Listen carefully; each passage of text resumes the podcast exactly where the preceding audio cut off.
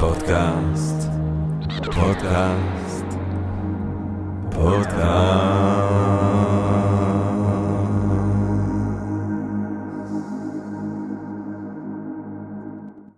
טוב, גבירותיי ורבותיי, ברוכות וברוכים הבאים לפודקאסט של Think and Ring Different, פודקאסט למי שאוהב לחשוב ולשתות. אני ג'רמי פוגל, ואנחנו רוצים קודם כל להודות לעצם היש, ליקום, לקיום, על זה שיש לנו את ההזדמנות הזאת, גם בתקופה הזאת, להרחיב את הדעת, להעמיק את הידיעה, לחפש השחאה ברעיונות הגדולים, והכל כאן אצלנו בפודקאסט. והפעם, גבירותיי ורבותיי, הפעם אנחנו רוצים לדבר על דתיות חילונית, שזה אולי בשמיעה ראשונה נשמע כמו סוג של סתירה, אבל מיד אם אנחנו חושבים על חילון, אנחנו חושבים על תהליכים כבירים שקורים בתרבות האירופית בתקופה המודרנית, תהליכים שבעקבותיהם סמכות שהייתה בידי מוסדות או טקסטים דתיים עברה למוסדות וטקסטים אזרחיים. אם פעם מי שקובע זה הוותיקן והתנ"ך, אחרי תהליך של חינון מי שקובע זה הפרלמנט והחוקה.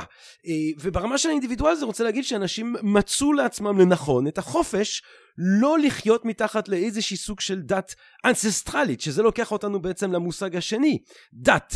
וההבדל בין דת לדתיות, אותו הבדל אה, אה, מכונן שוויליאם ג'יימס מסרטט בין דת, אה, אנחנו אומרים על דת, אנחנו אומרים על מוסדות דתיים, פוליטיים, לרוב נשלטים על ידי גברים זקנים, שבינינו הקשר בינם לבין חוויה דתית אמיתית ופועמת הוא מקרי במקרה הטוב, אה, לבין דתיות, מה שהיחיד אה, רואה, אה, או, מה שה... או היחס של היחיד כלפי מה שהוא או היא מגדירה כקדוש, כאלוהי.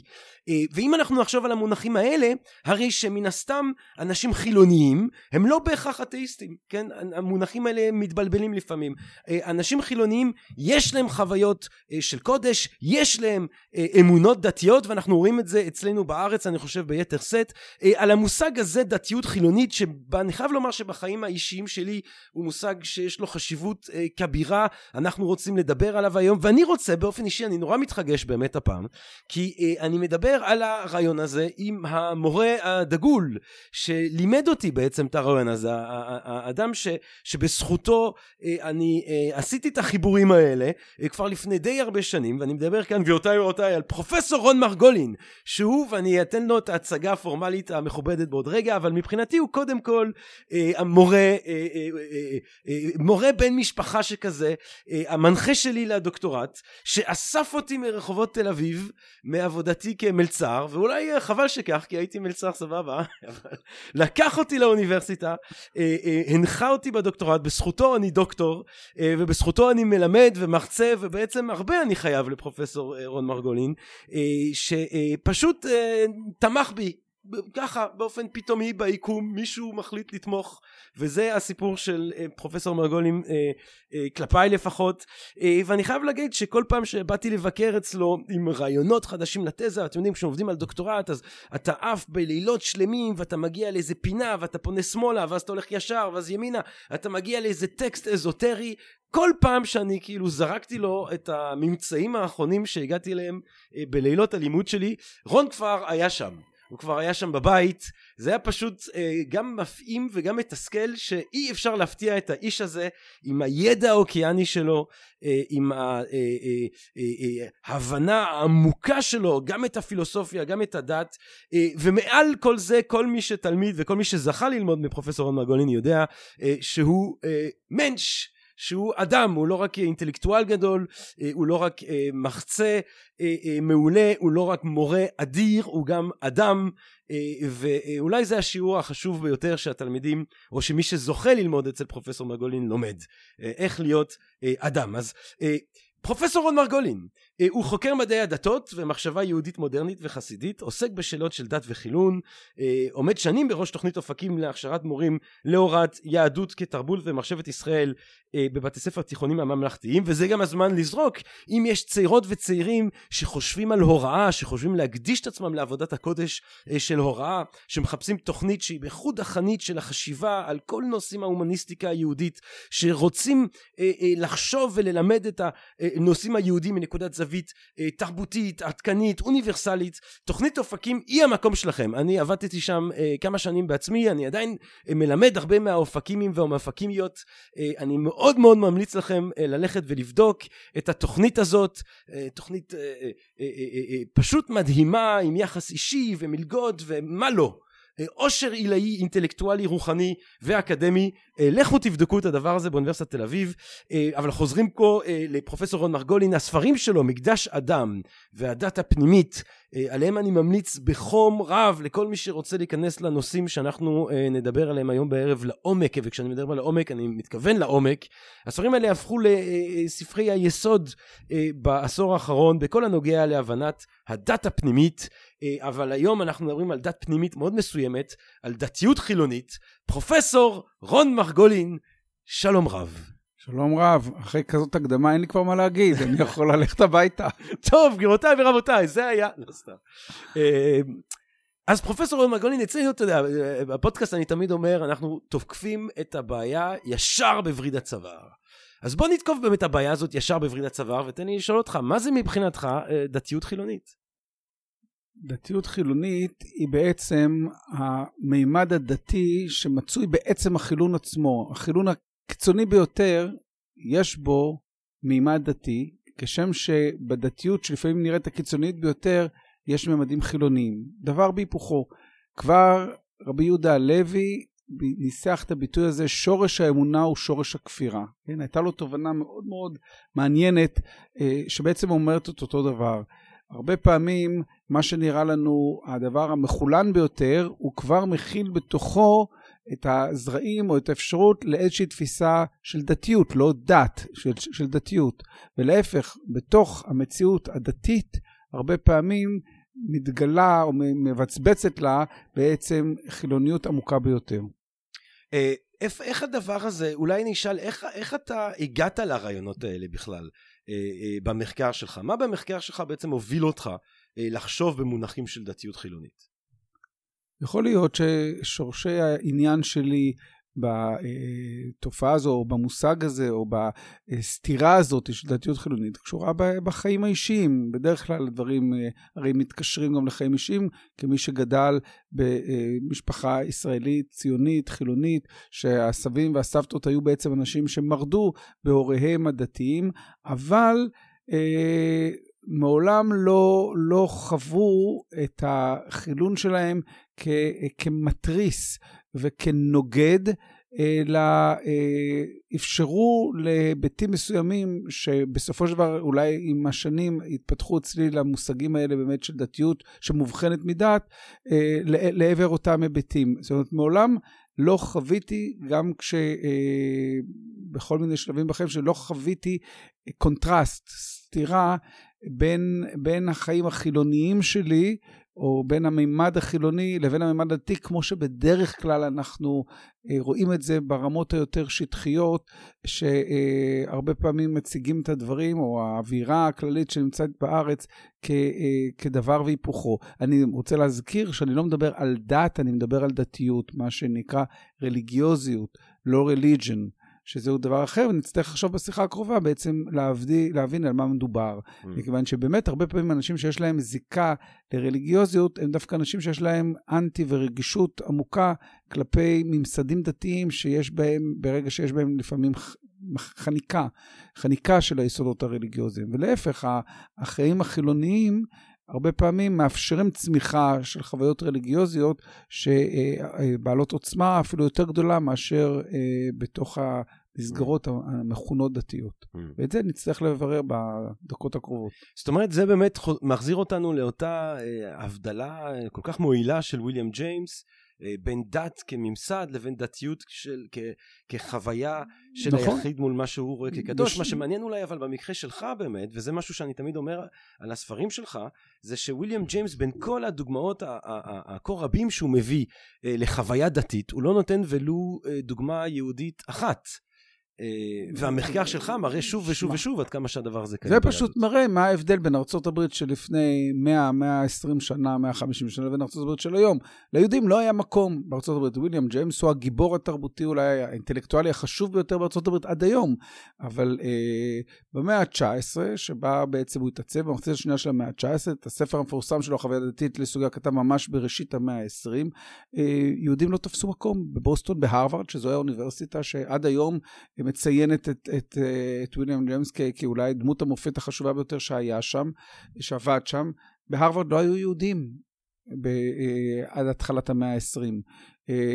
וזה לא מפתיע, כן, לראות שבעצם הוגה כל כך חשוב, פילוסוף, פסיכולוג אמריקאי כל כך חשוב, מביא דוגמאות כמובן מהנצרות, מתופעות חילוניות של, של בוסטון של סוף המאה ה-תשע עשרה, מעולם השירה האמריקאית, מעולם של המזרח הרחוק, קצת מעולם הסופי, אבל העולם היהודי הוא לא מכיר, הוא לא מכיר אותו, כן, הוא, אנחנו נמצאים בעולם אחר לגמרי, ש, שאמריקה, כולל הרווארד עצמה, הפכה למעוז יהודי אחרי, אחרי למעלה ממאה שנה.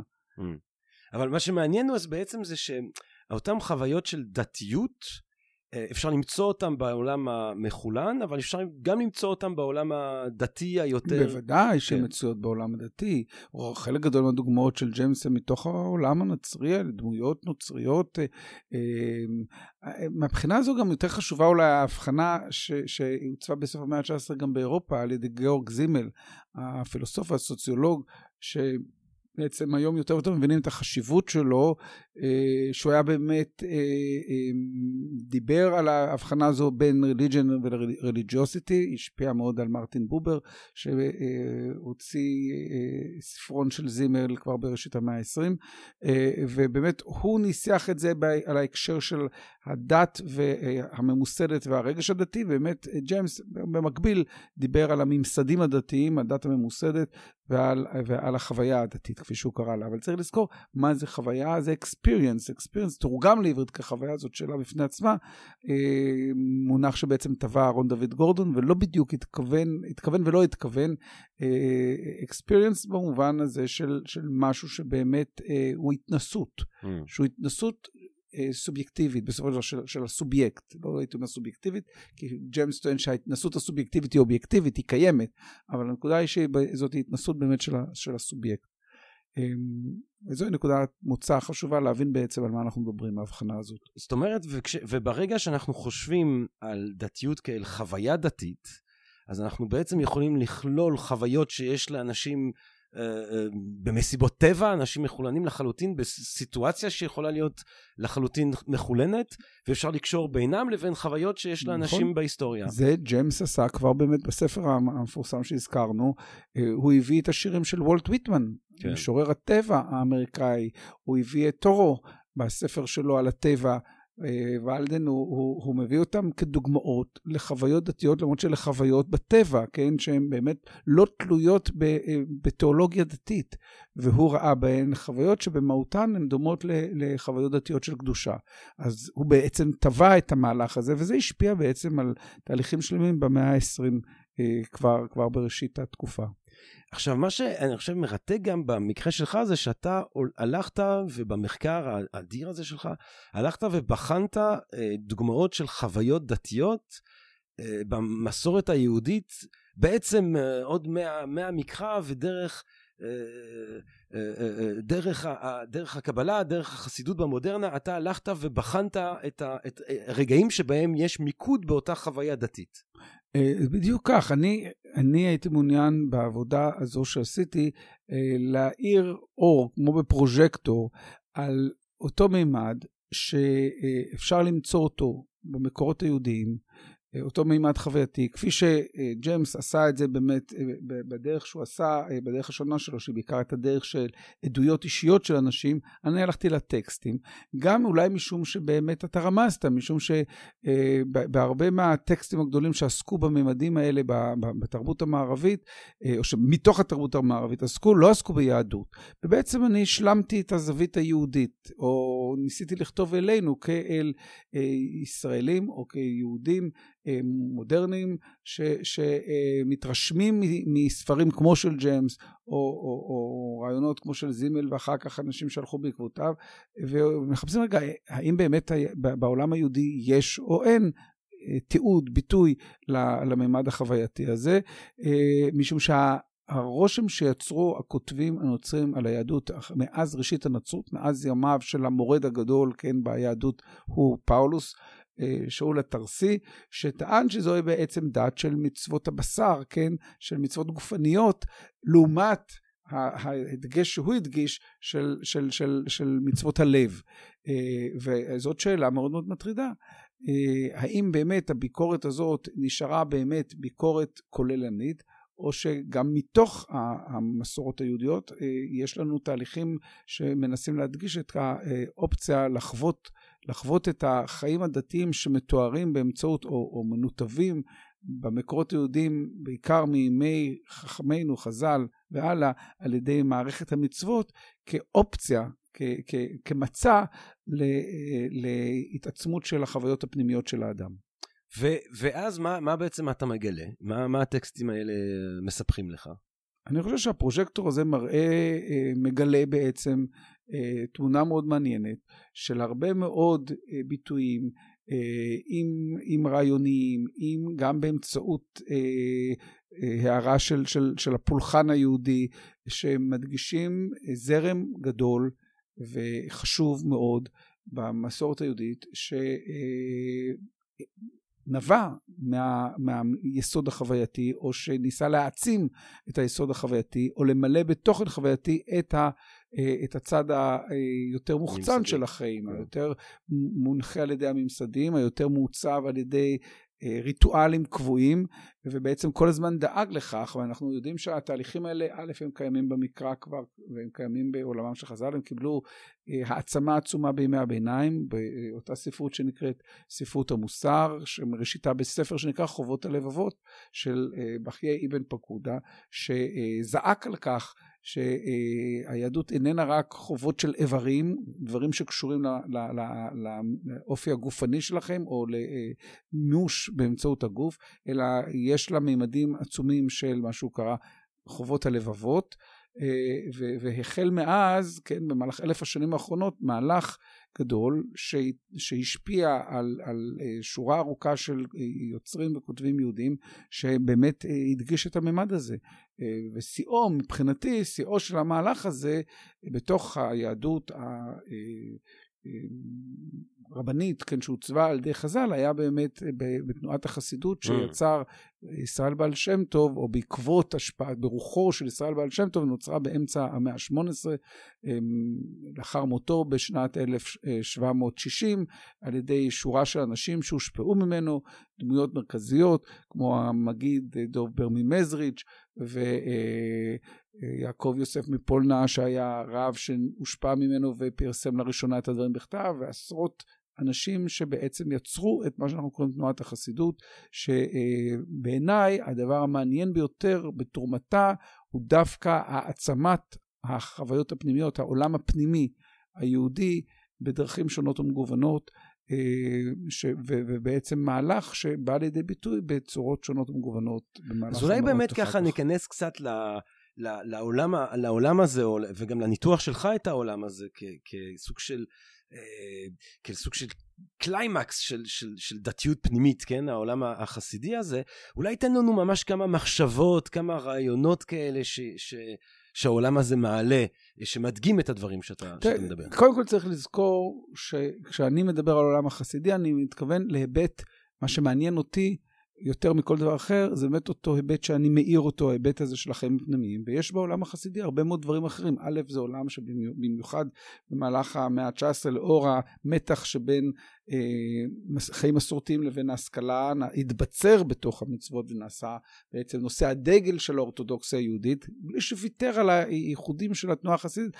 זה עולם שהוא דווקא עולם מאוד מאוד אורתודוקסי, אה, במובן הזה שהוא שמרני מאוד. כי הוא התחיל כ- כמרד בעצם נגד... התחיל ה... במרד... ב- ב- דנות של היהדות האורתודוקסית. התחיל, התחיל במרד, אבל הוא גם שמר כמה מהרעיונות החדשים שנוצרו שם, כמו למשל העברת הדגש של ההנהגה מההנהגה הרבנית להנהגה חריזמטית של, של אישים ש, שנקראו צדיקים, אנחנו מכירים את הדמויות האלה, שזו הנהגה מסוג אחר שלא הייתה קיימת ולא הייתה לגיטימציה בעולם היהודי, חיים סביב הקבוצה, העדה החסידית, שיש להם כל מיני היבטים והם חדרו עמוק לחיים שלנו, כולל, כולל בציונות. אני חושב ש רק היום אנשים מתחילים להיות מודעים להבין שכן הייתה כאן השפעה מאוד גדולה. מה זה קיבוץ אם לא חילון של העדה החסידית? אפילו השם קיבוץ הרי מופיע, הוא, הוא, הוא בעצם העתקה של ההתכנסות של חסידי ברסלב סביב רבי נחמן בחייו בראש השנה ואחר כך סביב קברו לאחר מכן.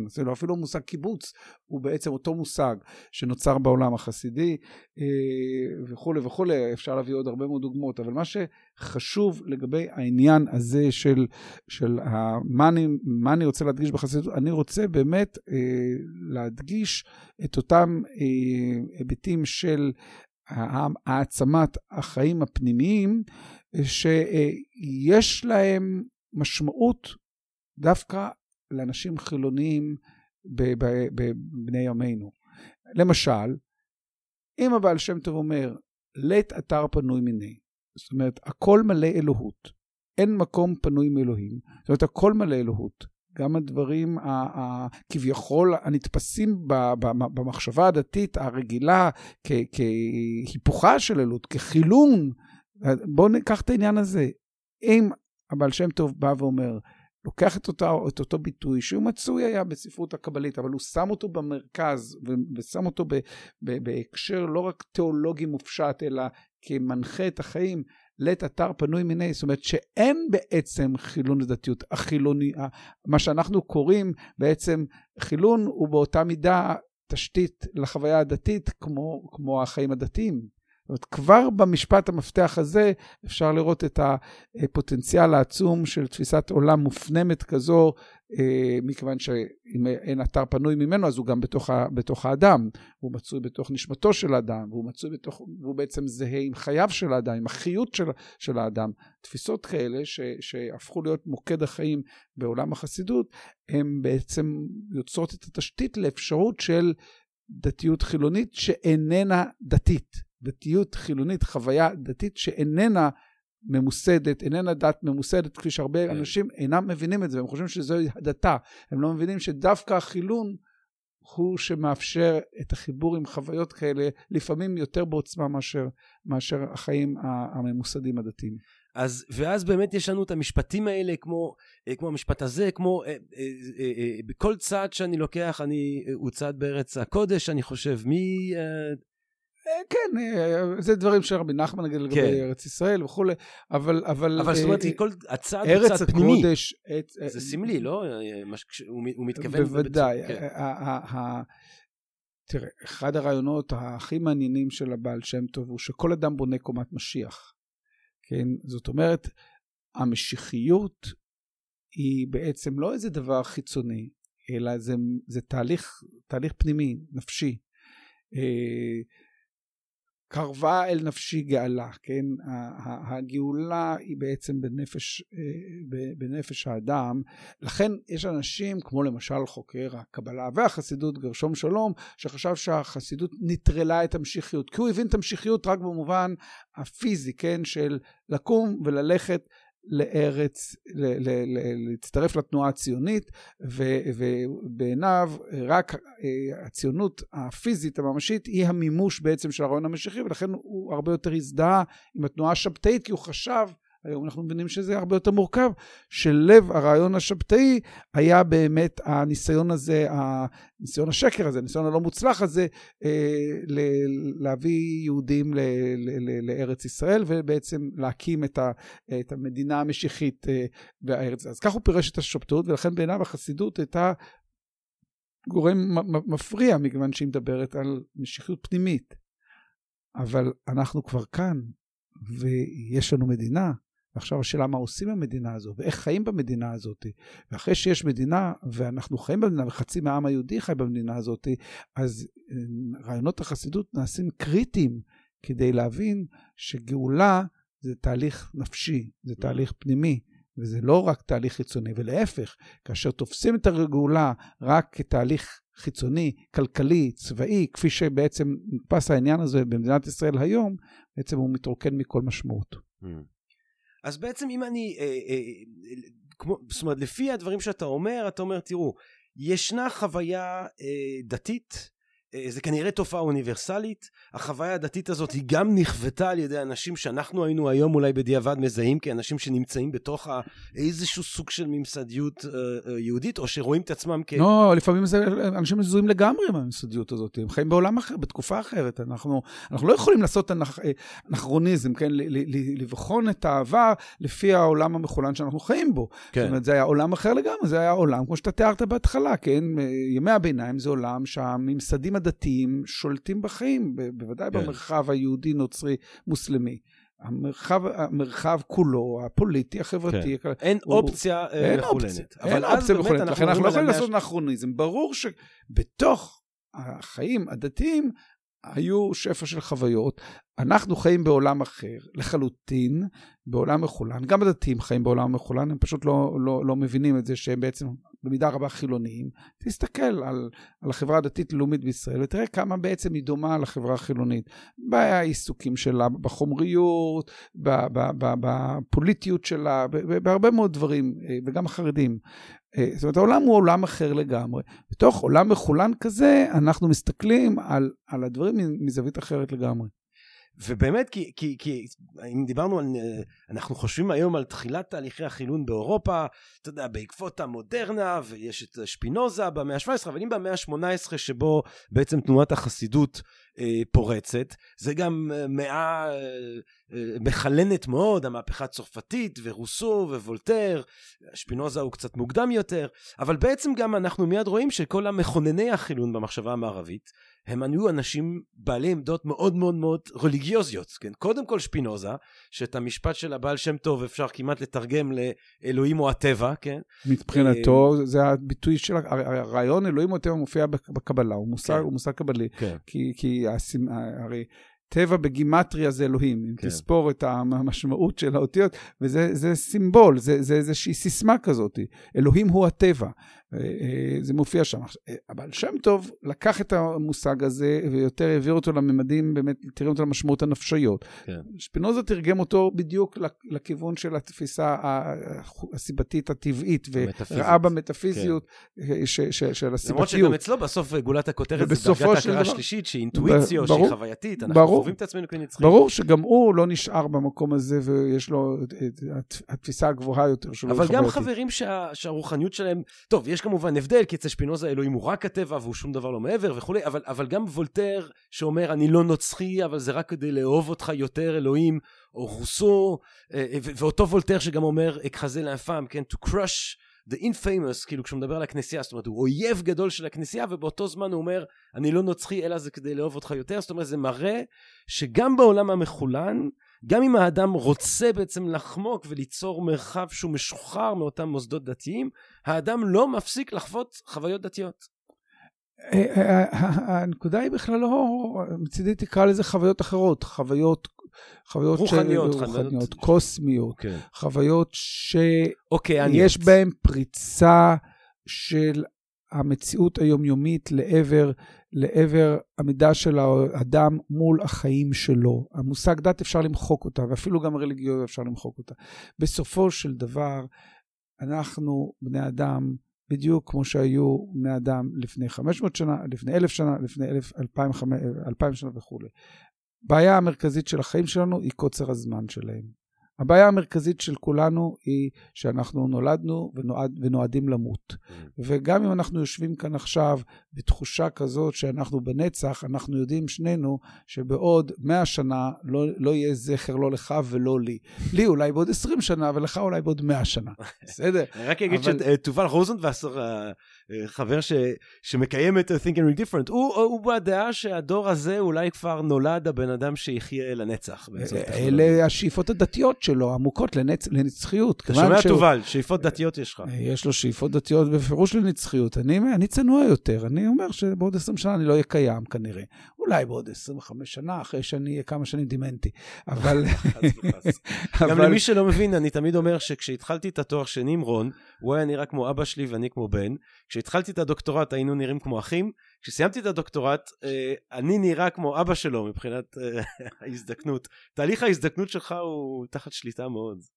כן, אבל אולי מכיוון שאני לא, לא חושב שאת בעיית הנצח אני אפתור על ידי תהליכים טכנולוגיים, טכנולוגיים אלא על ידי המוח שלי. אולי אז אתה חושב שבעצם דבר. אבל הזיקה לא, לאוקייניות, הזיקה לא, לא, לחווייתיות הרליגיוזית הזאת, היא תגובה אוניברסלית, כי היא בעצם נותנת איזשהו סוג של מזור. כי בוא נדבר על מה זה, לא נשתמש כל הזמן במילים דת ודתיות וזה, יש אנשים שזה מעלה להם את הקריזה, אני מבין אותם. יאללה. אני מבין אותם שזה מעלה להם את הקריזה. אני אוהב את המילה אוקייניות. כך אוקייניות, כן? זו מילה שפרוידה השתמש בה. אוקייניות. בעקבות התכתובת של המכונות. כן, החוויות של התאחדות. בואו נדבר על חוויות של התאחדות. חוויות של התאחדות שבסופו של דבר בהקשרים דתיים שוכנות ב- ב- ב- ב- ב- ב- בלב השאיפות המיסטיות של ההוגים המיסטיים המפורסמים ביותר שרצו להתחבר לאלוהים, כן? רצו להתחבר לאלוהים. מה היו הדימויים שלהם? הדימויים שלהם תמיד היו דימויים מיניים, היו דימויים של זיווג. רק אנשים דתיים מזדווגים? לא ידעתי, אולי כן, אולי לוחמי החילוניות היותר יותר קיצוניים חושבים ש... שזה עניין של דתיים, אבל נדמה לי שכולנו מבינים שזה בדיחה. הרצון להתחברות, הרצון להתקשרות, יושב על חוויות החיים הבסיסיות ביותר. אז נכון, ניקח את החילון בהקשר הזה. כן, החילון של המאה ה-עשרים, לא, זה לא הרבה קודם, כן? המאה ה-תשע עשרה הייתה ויקטוריאנית. בואו ניקח את המאה ה-עשרים. אה, אתה אוהב נורא את פרויד. פרויד. אה, אתה אוהב את פרויד. אז, אז בואו נכבד את פרויד. שחרור, כן? השחרור המיני, החופש המיני. אה, אחד הדברים שמאפיינים את ההבדל בין חברה מחולנת לחברה אה, דתית שבכל העולם, כן, שהיא נותר ביותר למסגר את המיניות, אה, אה, לצמצם אותה ב, ב, ב, ב, ב, במידות אה, לפעמים לא, לא מועטות, אולי לפעמים לה, לה, להציג אידיאל את הסיגוף המיני, את הוויתור על המיניות, בוודאי בעולם כמו הנוצרי או במזרח הרחוק, בנזירות הבודהיסטית וכו'. וכו'. תמיד אנחנו חושבים שזה עולם אחר, אבל בואו נזכור ששתי התרבויות הדתיות הגדולות ביותר שהציבו את הסיגוף המיני בראשן, זה, זה הנצרות וה, וה, וה, וה, והבודהיזם, לא רק, לא רק כן, אבל בואו נזכור את זה. זאת אומרת, בואו ניקח, נחזור לעניין הזה של השחרור המיני. השחרור המיני הוא כביכול מאפשר את הגברת העונג המיני, כן? המוקד שלו, בתודעה הפשוטה של האנשים, הוא חופש, חופש של, של עונג. אבל בסופו של דבר, המיניות יש בה ממדים שמעבר לעונג, כן? ש, ש, שמה ש, שגם הסיק את פרויד בסופו של דבר, אה, ב, ב, ב, ב, ב, בדיונים שלו בקשרים האלה. ויש כאן מימד של, ש, של, אה, של התחברות, של איחוד, שבסופו של דבר, הוא, הוא מתחבר לטקסטים המיסטיים המובהקים ביותר, כן? המשורר, אולי המיסטי החשוב ביותר בהקשר של אהבה היה ג'לדין הרומי, הסופי, המיסטיקאי הסופי טורקי ממוצא פרסי שחי במאה ה-שלוש עשרה. זאת אומרת, אם ניקח, אם ניקח את השירה שלו, שירת האהבה המיסטית שלו, היא הפכה במאה ה-עשרים, פתאום גילו אותה מחדש באמריקה, והתחילו לתרגם אותה לאנגלית, והפכו אותו למשורר האהבה הגדול. הדימויים שם הרבה פעמים, אלה דימויים מיניים, למרות שברור שהקונטקסט שלו הוא לא, הוא לא מיני, כן? רומי היה בעצם הרב הראשי של, של, של קוניה, של חבל הארץ שהוא, שהוא חי שם, הוא היה, הוא היה קדי, כן? הוא היה, הוא היה סמכות הלכתית שם, אבל הוא הלך על הגבול, כן? בשירה שלו. זה לא היה גם, זאת אומרת גם וגם, בטוח שזה רק סמלי. אנחנו לא יכולים לדעת כי לא היינו שם, אבל יש להניח שהיו מורדים בו, כל האנשים מסביבו. ברור שאתה אומר מאיפה אדם מכיר כל כך את התיאורים האלה, הוא משתמש הרבה בדימויים של, של שתיית יין, אסור למוסלמי לשתות יין, בוודאי ובוודאי לא הקאדי הראשי של העיר, כן, ושבעצם זה הייתה בירה של חבל ארץ שלם, של כל מרכז טורקיה, אז, אז, אז האם בטוח ש, שרומי שתה יין? יכול להיות שהוא לא שתה יין, הוא מספיק לא היה לו לראות יין, לחוות, להבין מה השתייה של יין, ולדמות את החוויות, חוויית אהבת האלוהים שלו לשיכרון מיין. הדימויים, הדימויים האלה אבל נובעים מכך, כן, שברור שיש קשר בין הממדים הגופניים שמביאים לידי ביטוי את איזשהם חוויות נפשיות, כי אנחנו תרכובת מאוד מאוד מאוד מורכבת של, של גוף ונפש. להפך, נדמה לי שאנחנו היום בעולם המחולן מבינים את זה יותר טוב מאשר הם הבינו את זה. הם ישלו את עצמם שאפשר להפריד את הגוף והנפש בקלות. אנחנו לא חיים באשליה הזאת. ודווקא משום שאנחנו מבינים את זה, אנחנו יותר מתקרבים לממד החווייתי. Mm. זאת אומרת, לא רק שאנשים, אה, אה, אני אקח את, את, את הטענה היותר חריפה שלך, כי אתה לא רק אומר שבעצם אנשים, ש, שהם אנשים חילונים, זאת אומרת, אנשים שהם לא רואים את עצמם כמשוייכים לאף מוסד דתי אנססטרלי, חווים חוויות אוקייניות, חוויות של התעלות, חוויות של נשגב. אתה אפילו טוען שייתכן שהסביבה החילונית אה, היא, אה, היא, היא, היא, היא מעודדת יותר, זאת אומרת היא מאפשרת לחוויות הזאת, היא נותנת בית יותר נכון, יותר מדויק לחוויות האלה מאשר אותם ממסדים דתיים. בסוף המאה ה-עשרים, במהלך המאה ה-עשרים, ובעשורים הראשונים שאנחנו שרויים בהם, של המאה ה-עשרים ואחת, חל שינוי מאוד מאוד גדול. כי המסגרות הדתיות נאלצו להסתגר, או לבסס את עצמם כי הם הרגישו מותקפות ביותר. אל תשכח שבמחצית השנייה הראשונה של המאה ה-עשרים, הרבה מאוד ארצות היו תחת שלטון קומוניסטי שפשוט ניסה להחריב אותם, ובהרבה מקומות הוא, הוא, הוא לכאורה הצליח להחריב אותם. במקומות אחרים, ה... צורות החשיבה המרקסיסטיות, הסוציאליסטיות, היו עוינות באופן עמוק את המסגרות הדתיות. בלי קשר לזה, גם בתקופות אחרות, במאה ה-תשע עשרה הבורגנית, הממסד הדתי הרגיש מאוים על ידי החשיבה האינטלקטואלית. כתוצאה מכך, מי שנותר בחברות דתיות, רוב האנרגיה שלו הלכה, ואנחנו רואים את זה יפה מאוד בעולם היהודי, הלכה להתבצרות מתוך תשישות, מתוך חולשה. ההתבצרות היא באה מתוך חולשה. אנחנו רואים את זה בחברה החרדית שלנו היום, כמה הם חוששים, כמה הם מפחדים, כמה הם מוכנים לסכן את עצמם בתקופת הקורונה, כדי לא להפסיק את אורחות החיים המסורתיים, כי הם מפחדים שהחברה תתפרק ותובד להם.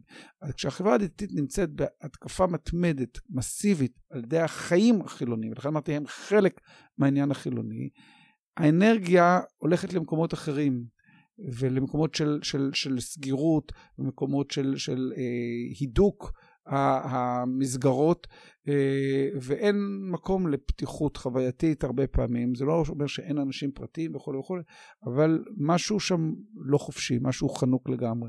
החיים הפתוחים יותר, חופשיים יותר, כמו שפעם קראו לזה המחולונים, הם פחות אדוקים, והם מאפשרים לקיום הנפשי חופש הרבה יותר גדול. אז זה לא אומר, זה לא אומר שרוב האנשים אינם בעצם מחפשים את העינוג הפשוט, הבסיסי, את הנוחיות, את כל מה שאנחנו רואים מסביבנו. זה ברור שזה לא כך.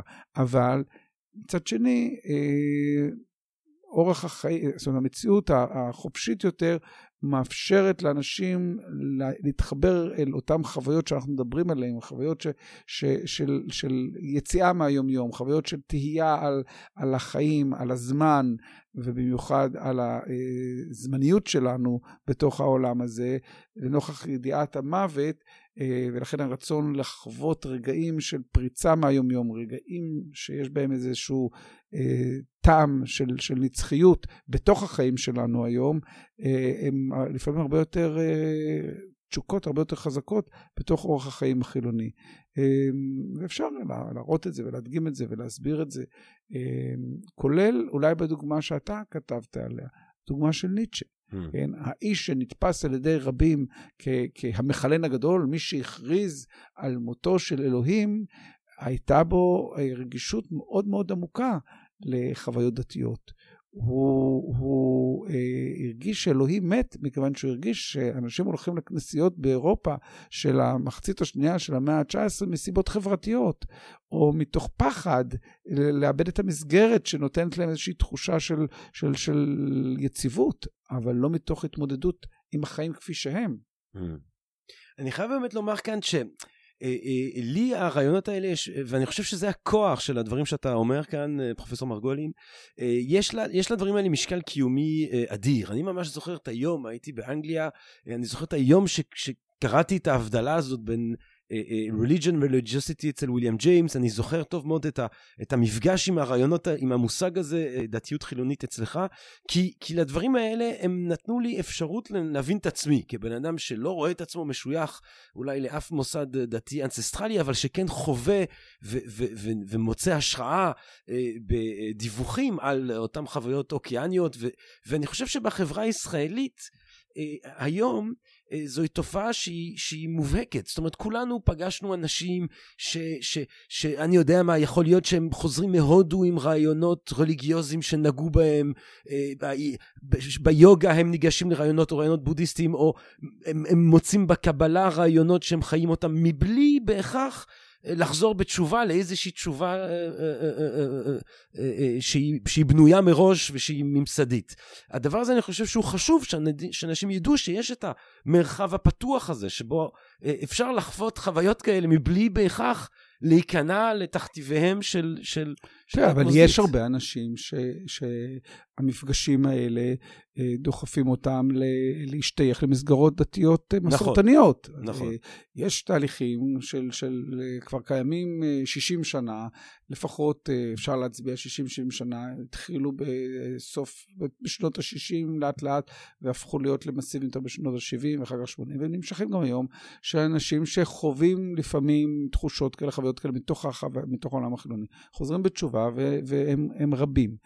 הנקודה היא שהסיפור של חזרה בתשובה הוא מאוד מאוד מסובך.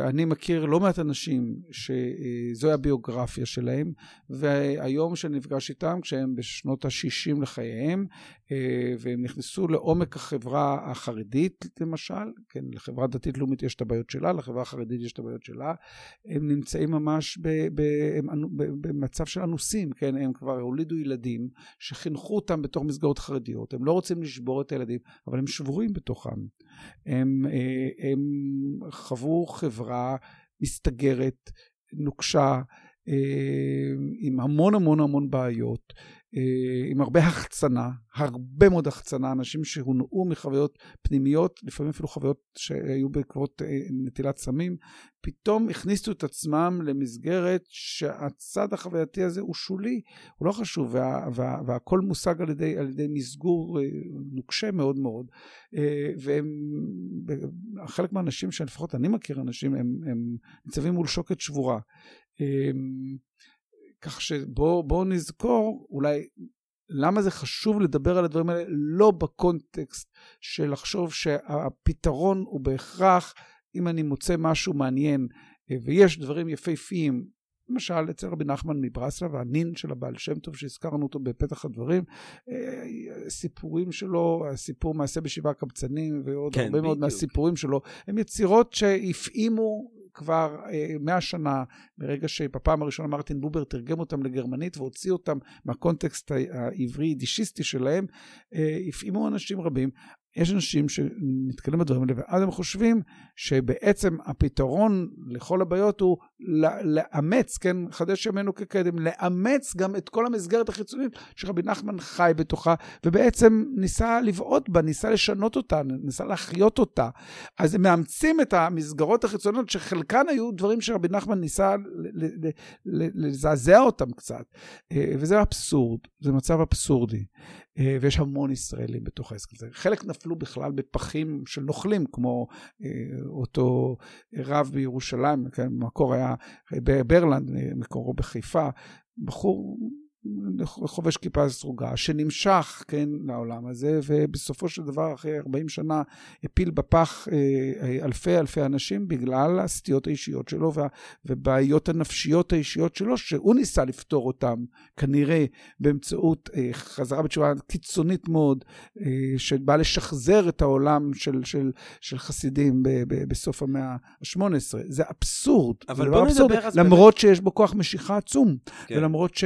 אין ספק שאנשים חווים דברים עמוקים ביותר בתהליכים האלה, אבל הם משלמים מחירים לא פחות עמוקים ממה שאנחנו משלמים, מהיותנו חלק מהחברה החילונית, שיש לה אה, אה, מגבלות מאוד מאוד גדולות גם. אבל בואו באמת, אם, אם אנחנו מדברים על התופעה הזאת, לא רק כתופעה רעיונית, אלא גם כתופעה קיומית, זאת אומרת, אני חושב שגם אני, אני יודע שיש לנו מאזינות ומאזינים, שמשתייכים לכל מיני עולמות, בספקטרום הדתי, ויש אה, אה, אה, כל מיני אנשים, אבל אם אנחנו נתמקד באמת על השאלה ה... ה, ה הדתית חילונית ברמה, ברמה הפרקטית, זאת אומרת, איך אדם שהוא אדם חילוני ו- ו- ויש לו את השאיפה הרוחנית הזאת, גם יש אתגרים מסוימים, כי אולי אין מסגרת חברתית שנותנת לזה מענה, אולי איך, איך, איך, תן לנו קצת את, את התובנות שלך. הדחיפה לחזרה בתשובה, בוודאי שהיא נובעת ממה שאתה אומר כאן, והיא מובנת, היא מוצדקת גם, כן? מכיוון שהרבה יותר קל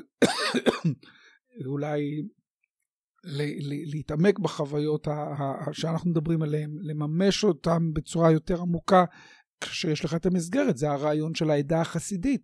הרעיון הזה הוא רעיון עמוק, הוא לא, הוא לא עניין שם, בכלל היו קבוצות רוחניות דתיות לאורך כל ההיסטוריה וגם בעידן שלנו. אז אין ספק שזה עומד מאחורי הבחירה של אנשים. התהליכים של הרוחניות המודרנית, כן, הם, הם גם תהליכים שמצא לך להם אופציה להרבה אנשים, מצד שני, גם להם יש מחירים כבדים. ה-New Age. ה-New Age סובל מבעיות של מסחור קשה, קשה מאוד, של פופולריזציה שמורידה אותו הרבה פעמים. מצד שני, אני לא הייתי מבטל אותו. אני לא חושב שהביטול הקל שלו הוא שטחיות. למרות שהרבה פעמים הוא נובע מביקורת אמיתית, מביקורת רצינית ביותר, אבל אי אפשר לבטל את, ה, את העניין הזה. היא תופעה רצינית בעולם, היא תופעה שכבר היא לא קיקיונית, ו, ואנחנו צריכים אה, להתייחס אליה ברצינות, גם מהמקום הביקורתי וגם מהמקום המחייב אותה. אה, אולי באמת ה-New Age והיסודות הפופוליסטיים, והייתי אומר המסחרים שלו, מעידים על זה שהעסק הוא לא פשוט, כן? שאדם שיש בו מימד רליגיוזי, שוב, אני לא אוהב את ה... שאנחנו נכנסים לזה, אבל שהיא אוקיאני, בסדר, איך שאתה רוצה לחנות חוויות עומק של החיים, עמידה מול, מול, מול, מול הקיום במובנים העמוקים ביותר של העמידה הזו. זאת אומרת, מי שהעניין הזה מעסיק אותו וחוזר ומעסיק אותו, ויחד עם זה שומר על, על אורח החיים החופשי שלו, יש לו הרבה פעמים קושי למול החברה הכללית, שזה לא מסיק אותה. חשוב לו יותר להסתובב בקניונים, חשוב לו יותר לראות, לשקוע בתוך תוכניות הריאליטי ש- ש- שאכלו את הראש שלנו בשנים האחרונות. יש גם אנשים שרוצים שזה מה שיקרה. יש כוחות מאוד מאוד חזקים בחברה הכללית שמודדים את זה, כי זה מאפשר את הטמטום הלאומי. כן. זה מאפשר עיוורון, זה מאפשר... הלאומי, הצרכני. הצרכני, זה מאפשר ל, ל, לכוחות שוק חזקים לעשות את העבודה שלהם, כי אנשים מסוממים על ידי, על ידי הבלים, דברים מאוד מאוד שטחים ודודים. זה כיף, זה נחמד. אבל אתה יודע מה, אני טוען בכלל יש אפשרות אבל... לחשוב במובנחים של תנועה רחבה יותר. האם... הדתיות החילונית היא לא בהכרח אינדיבידואליסטית, אתה יודע, אמרת ניטשה, כששואלים את זרטוסטרה, הנביא באמת של הדתיות החילונית של ניטשה, שואלים את זרטוסטרה, מהי הדרך? הוא עונה, זוהי דרכי שלי, תגיד לי, אתה מהי דרכך שלך? האם לא בהכרח יש פה איזשהו משהו שהוא אינדיבידואליסטי? א', זה עניין מאוד מאוד רציני, נכון? בוא, בוא נתחיל את הדיון במה שאתה שואל, גם בהסתכלות אחורנית. כשמסתכלים על כל הטקסטים והעדויות שיש לנו מעבר, גם, גם של העולם היהודי וגם של עולמות רבים אחרים, רוחניות עמוקה ישנה בכל העולם, בניגוד למה שיהודים חושבים, שהם נורא מיוחדים. יש רוחניות עמוקה במזרח, ויש רוחניות עמוקה באסלאם, ויש רוחניות עמוקה בנצרות וכו'. זה מזעזע שאנחנו לא מבינים את זה. מביש, זה פשוט מביש אותי. כשמסתכלים על התופעות האלה רואים, אבל שבסופו של דבר הם הובלו על ידי אינדיבידואלים, על ידי יחידים. זה לא היו תופעות המוניות, למרות שלפעמים ברגעים מסוים בהיסטוריה נוצרו, כמו במקרה של החסידות, אישים חזקים כמו הבעל שם טוב והתלמידים שלו, ממשיכי דרכו, היה להם כוח ליצור, ליצור איזושהי תופעה חברתית, כמו שבהודו יש לנו ממדים של, של רוחנים שמעוגנים ב, ב, ב, ב, ב, צורות חברתיות, כן? מורים רוחנים שמצליחים ליצור חצרות גדולות, אבל בסופו של דבר אנשים שמתמסרים ו- ו- וחווים את אותם דברים שאנחנו מדברים עליהם באופן משמעותי, הם, הם, הם, הם, הם האלית, לא בהכרח אלית אינטלקטואלית, אלא אלית רוחנית, הם אלית או הם יחידים. כל הבעיה של החסידות ש- שהפכה לתנועה חברתית כזו סביב התארגנויות סביב הצדיק, נבע מזה שבראשית דרכה בעצם המורים הראשונים של התנועה הזו חשבו שכולם צריכים בעצם להיות דמויות רוחניות, ובסוף זה יצא יחידי סגולה, וכל אחד כזה. תוך כדי שאתה מדבר, אני פתאום חושב על, אתה יודע, וראוי לציין שיחד עם דוקטור יובל ג'ובני, אתה עורך בעצם של של ה... של ההוצאה המדעית הראשונה של האדם והטבע של... חדשה, כן. שהחדשה... מדעית, ו... נכון. הדפניטיב, האולטימטיבית של גורדון, ואז אני באמת חושב על קיבוץ, ואני חושב, יכול להיות ששם יש לנו דוגמה של איזושהי תופעה, אמנם זה לא אולי שרד בדורות, אבל היה איזה רגע אולי... אבל אם רואים את אהרון דוד גורדון, אהרון דוד גורדון, כן, אלעזר שווייט, כשכתב את הספר שלו עליו לפני חמישים שנה, קרא לזה היחיד, כן? בתודעה הקולקטיבית שלנו, כן, זה המורה הגדול של, של העלייה השנייה ושל התנועה הקיבוצית, אבל זה לא כך במציאות. בעצם אנשים ריצו אותו, הושפעו, אבל הם לא היו תלמידים שלו במובן העמוק, שנכנסו לעומק ה, הרעיונות שלו. זה, זה טפטף ליחידים. ויחד עם זה, שזה טפטף ליחידים, אני מוכרח להגיד שהיום, כשאני שומע את הזלזול וההתרסה העמוקה והשנאה לתנועה הקיבוצית, על ידי אנשים שמתיימרים להיות ציונים, הציונים של דורנו, אני מזועזע מזה.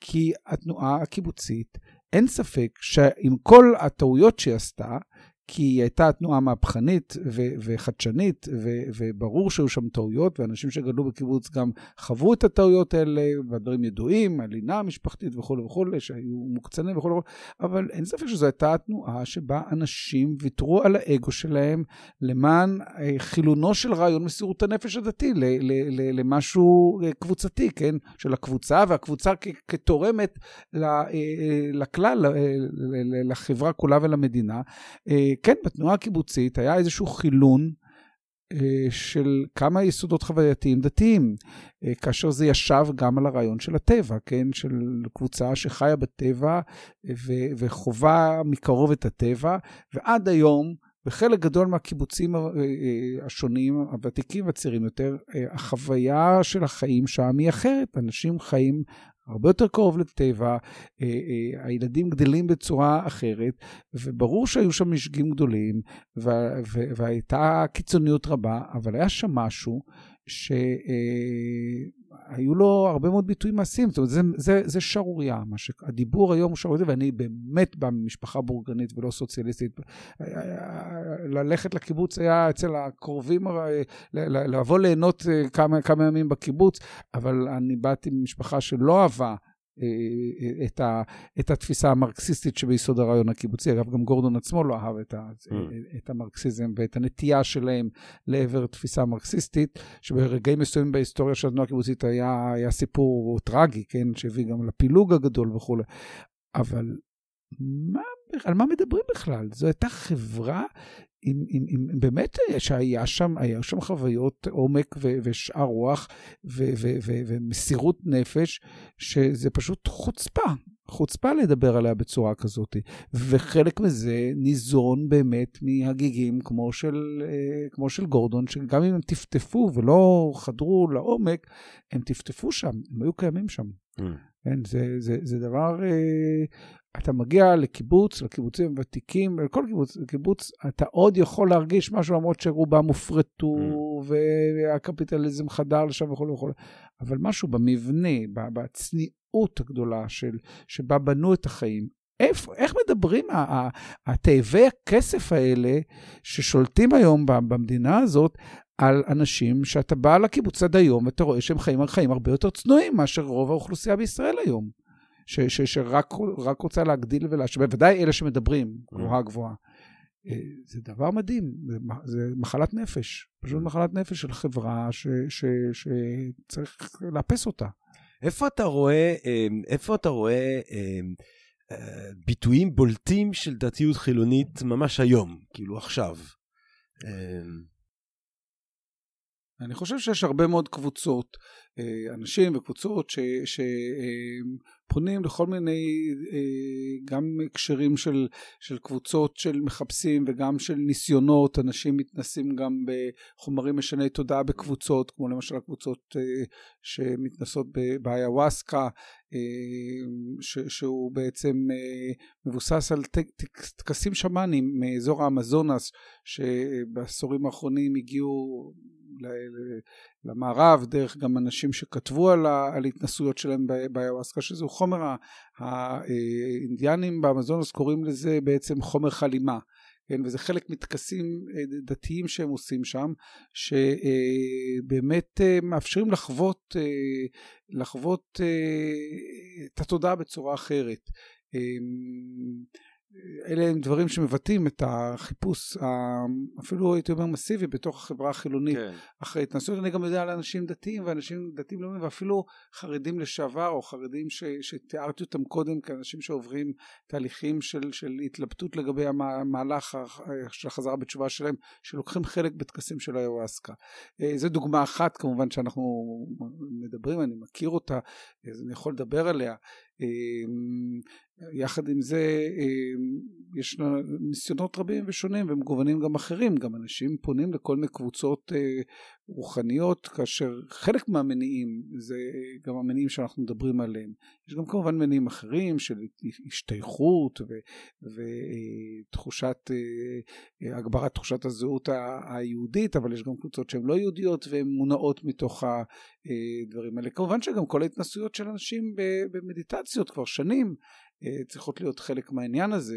אנשים חווים בשיטות המדיטטיביות השונות של המזרח הרחוק הרבה מאוד חוויות שהן בעצם, או התנסויות הייתי קורא לזה, כמו שג'יימס קורא לזה, experience, מתנסים במצבים שהם שונים מהמצבים השגרתיים של היום יום, או שוברים אותם, או מאפשרים לעצמם לחוות גם את החיים מנקודות מבט אחרות. כל הדברים האלה הם צריכים להיות חלק, לחשב כחלק ממה שאנחנו מדברים עליו. גם אם התודעה של האנשים היא, אין לה שום קשר לעניין של דתיות, הרי בדרך שבה הגדרנו את הרליגיוזיות קודם, ברור שהדברים האלה נכללים שם. Hmm. האם אתה חושב אולי שאפשר אפילו לומר שלשם החוויה הדתית האנושית, או התחושה האוקיינית, אם אנחנו נברח אפילו מעצם הטרמינולוגיה הזאת, לשם היא זורמת? זאת אומרת שאנחנו רואים אולי תהליכים שבהם אנשים יחוו את עצמם, את הדתיות הזאת, מבלי לחפש בעקבות החוויה הזאת להשתייך למוסד דתי אנצסטרלי מסוים? א', זה דבר קיים, כן? אני לא חושב שזה עניין המוני, אבל זה עניין משמעותי, כן? ההמון מחפש את הדברים שההמון מסתפק בהם, אבל, אבל זה גם לא עניין של יוצאי דופן, אלא זה משהו שניכר בחיים. אז תמיד יהיו אנשים שיחשבו ש...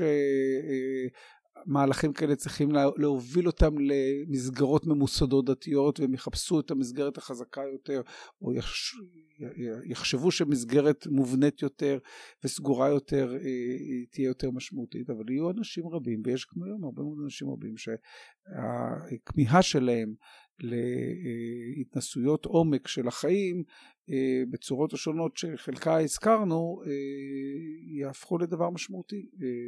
בוודאי רואים שזה נעשה בעשורים האחרונים הרבה יותר מרכזי מאשר היה לפני כן. אם בראשית המאה ה-עשרים מדובר היה בעילית קטנה, כן, מה שקראו מפני המאה, בברלין ובלונדון ובניו יורק, בעיליתות קטנות, ובוסטון, קבוצות כמעט מחתרתיות, היום אנחנו רואים שזה משהו הרבה יותר רחב. בוודאי בארץ רואים את זה בצורה משמעותית.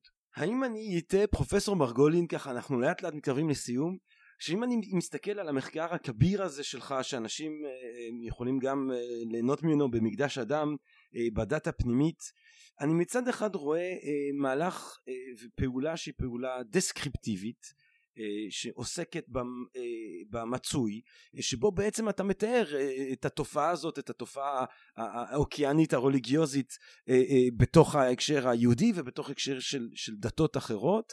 אבל ומצד שני אני חושב שיש לך גם כאיש רוח, כאינטלקטואל, מהלך שהוא מהלך פרסקריפטיבי, מהלך שמכוון לרצוי מסוים, מהלך שבו אתה בעצם מזמין את המאזינות ומאזינים שלנו היום, אבל בכלל מי שקורא ומי שנהנה מה, מהעשייה הזאת שלך, להיפתח לרובד הזה של הקיום האנושי, מבלי להרגיש צורך בהכרח לחזור באיזושהי תשובה מוסדרת, או לעזוב את החיים החופשיים החילוניים. תראה, אני חושב שאני מאיר כמו בפרוז'קטור היבטים מסוימים, שאני אפילו מדגיש אותם, או על ידי זה שאני מאיר רק אותם ומפרק אותם ומראה אותם גם בהקשרים רחבים, ומראה שאלה תופעות שהן קיימות במקורות יהודיים, הן קיימות גם בדתות אחרות, כמו שאני עושה בספר שלי הדת הפנימית. אז כמובן שיש כאן פעולה של העצמה, של הערה, של משהו שאני חושב שהוא משמעותי וחיוני לאנשים בתקופתנו, ואני עושה אותו מתוך הוצאתו באמת מההקשרים הרחבים, להעמיד אותו כעומד בפני עצמו, לא לתלות אותו, כן? למרות שזה מלאכותי, כי הטקסטים עצמם יושבים על פולחנים, יושבים על תיאולוגים, יושבים על קיום של דת ממוסדת, אבל אני חושב ש יש בזה אמירה, יש בזה אמירה שזה יכול, יכול לפתוח את הראש, שאולי לשמש כמקור השראה, אולי כמקום חיבור ו- ו- והתקשרות גם ל- ל- ל- להקשר היהודי מזווית שהיא הרבה יותר משמעותית לאדם בין ימינו. ומהבחינה הזו נכון, אני חושב שבכלל עבודה עבודה רוחנית לא יכולה להיות רק פרסקריפטיבית, דסקריפטיבית, זאת אומרת רק, רק דיסקריפשן, תיאור של הדברים, אלא תמיד כשאתה מתאר, אתה מתאר מתוך איזשהו מקום מסוים. אנשים שעושים את הדברים ממקום של פנורמה היסטורית, למשל, שאני חושב שתפקידם להראות כל מה שהיה בהיסטוריה, משלים את עצמם שהם פוזיטיביים, מכיוון ש התפיסה ההיסטורית היא תפיסה שעוצבה במאה ה-תשע עשרה לצורך כינון הלאומיות, כן? הלאומיות יושבת על כך שיש היסטוריה של העם המסוים שלי, ההיסטוריה תפקדה במאה ה-תשע עשרה כבונה את הלאומיות, זאת אומרת שאנשים כשהם עושים עבודה היסטורית כמו ההיסטוריונים לסוגיהם, והם בעצם לא אוהבים עבודת פרוז'קטור שמאירה היבט אחד, גם אם פרוז'קטורים כמו שלי לא מבטלים דברים אחרים, לא אומרים שלא היו דברים אחרים, בואו נסתכל על הדבר הזה, בואו נתבונן בו יותר בעמקה, והם לא אוהבים את זה כי זה לא היסטורי רחב. אני חושב שהם לא מודעים לכך שהם משרתים בעצם את התפיסה שאומרת שהדבר החשוב הוא כל מה שהעם עשה, כל מה ששייך להיסטוריה של העם. לא, יש גם אפשרות לראות, זה חשוב, אבל יש דברים אחרים לא פחות חשובים, אולי יותר חשובים, כמו למשל, הסבת תשומת הלב לשאלות הגדולות האלה שאנחנו דיברנו עליהן כאן היום. אז אתה יודע מה, אם, אם בעצם הצד הזה של העשייה שלך הוא בא לתת השחאה, הוא בא לפתוח את הראש, הוא בא בעצם להסב את תשומת ליבנו לאפשרות הזאת של, של מנגנונים שאנחנו יכולים למצוא אותם בתוך מסורות דתיות או בתוך הכתבים של, של בלייק ושל וויטמן, שמעוררי השחאה לרגעים האלה, לשאיפה הזאת שהיא שאיפה אנושית של, לרגעים של נשגב, לרגעים של התעלות. אולי אני אשאל אותך ממש מה הם, תן לנו איזה רעיון שאתה ממש חי אותו, שאתה מרגיש שהוא, שמצאת אותו שם במחקר שלך והוא הפך להיות איזושהי מציאות קיומית עבורך, פרופסור מרגולין. אני יכול לתת לך דוגמה למשל של אה, הפירוש החסידי המפורסם של הפסוק ביחזקאל שמתאר את המרכבה שיחזקאל רואה, ושם כתוב החיות רצו ושוב, והחסידים אומרים אל תגיד חיות רצו ושוב אלא חיות רצו ושוב, וזה דבר מאוד מאוד משמעותי. זאת אומרת, החיות שבתוכנו שמקיימת אותנו, שמנקודת מבט של החסידים היא האלוהות שמחיה אותנו ומקיימת אותנו, היא דינמית, ולפעמים היא רצו, היא גדלה, היא בעצם מתעצמת, ואז אנחנו מרגישים את עצמנו מלאי כוח ומלאי אולי, אולי השראה, אבל לפעמים היא גם שווה, היא, היא, היא מצטמצמת, והתפיסה הזו שהדבר הוא דינמי, יש לה הרבה ערך בחיים, כשאתה מבין שאתה נמצא במצבים של שוב, זאת אומרת מצבים של צמצום החיות, של חוסר אנרגיה, של ייאוש אולי, אז אתה מזכיר לעצמך שזה דבר דינמי, שזה דבר שבעצם כמו נשימה, הוא עולה ויורד, עולה ויורד, אז ברגעים כאלה אתה, אתה נזכר ב, ב, ברגעים האחרים ש, שהחיות הייתה הרבה יותר גדולה, ובמצבים שאתה נמצא בחיות מאוד מאוד מאוד אה, אה, פורחת ו- ומתעצמת, אתה צריך להזכיר לעצמך שזה לא נמשך לנצח, ושיבואו גם רגעים של ירידה, ו- ו- ו- ואתה מכין את עצמך לרגעים האלה. זה דבר שהנה אני יכול למצוא אותו ב- ב- בספרות החסידית, ואני יכול לחיות אותו, ולא חייב להפוך לחסיד וללבוס כפות ושטריימל ולחיות את כל הדברים הבעייתיים שקשורים בחיים חסידיים. תראה, מעורר באמת באמת רעיון חשוב, רעיון חשוב של גלגל שמסתובב, של ימים, של ימים של חוסר אנרגיה, ואז אתה זוכר שעוד יבוא, כאילו עוד יבואו ימים, ואז גם בימים האלה אתה צריך לזכור שגם אותם אתה לא נהנה מהם לנצח. אז תן לנו, אני יכול לבקש ממך עוד רעיון?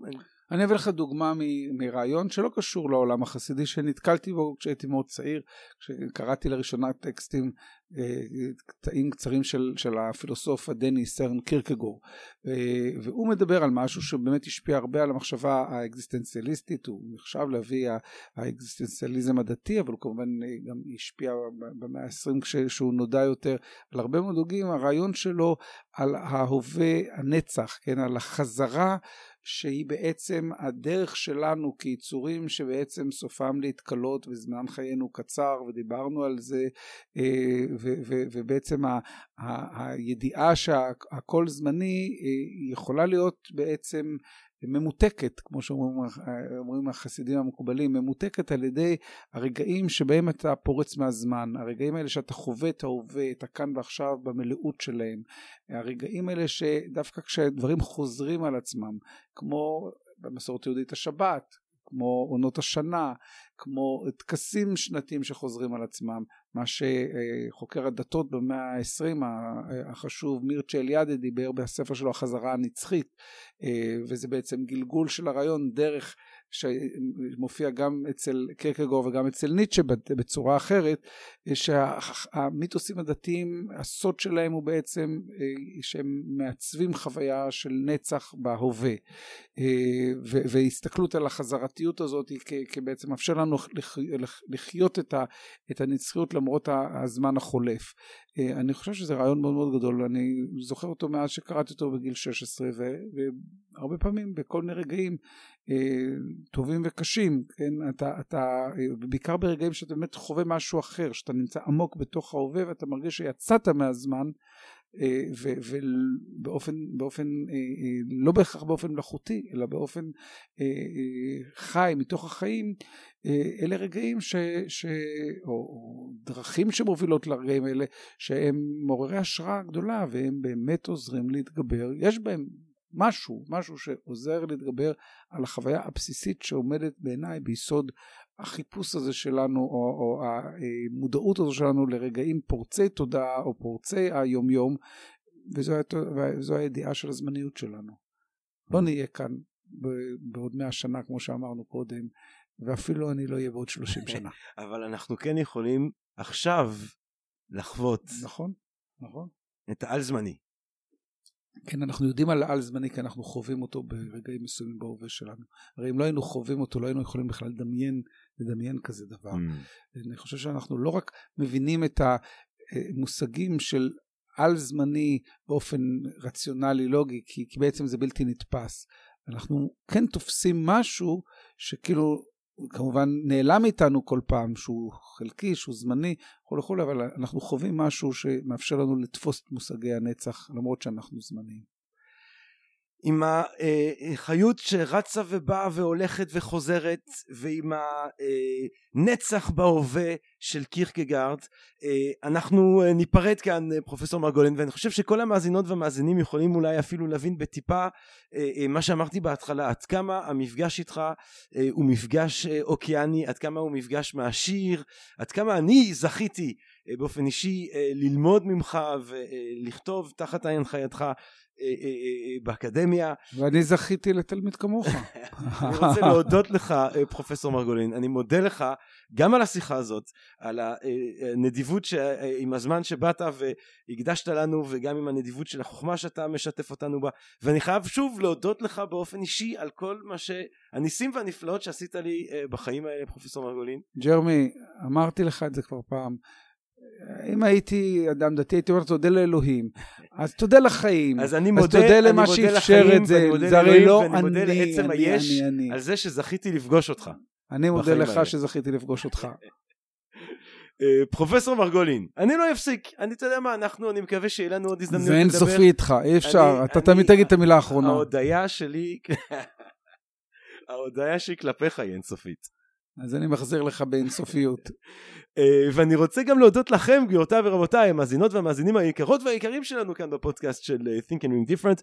אני מקווה שגם אתם חווים יחד איתנו היום את האוקייניות, את הנשגב, את ההתעלות. אני מאחל לכם רגעים כאלה וחיים שכאלה בעולם הזה, ללא קשר לאיפה שאתם ממוקמים בסקאלה בין דת לחילון, ואני מקווה מאוד שאתם נהניתם מהפרקים שכבר הקלטנו, מאלה שבעזרת השם אנחנו נמשיך ונקליט. מה אני אאחל לכם? אוקייניות, נשגב, התעלות, רק בריאות, אהבה רבה, ואני מקווה מאוד שנשתמע.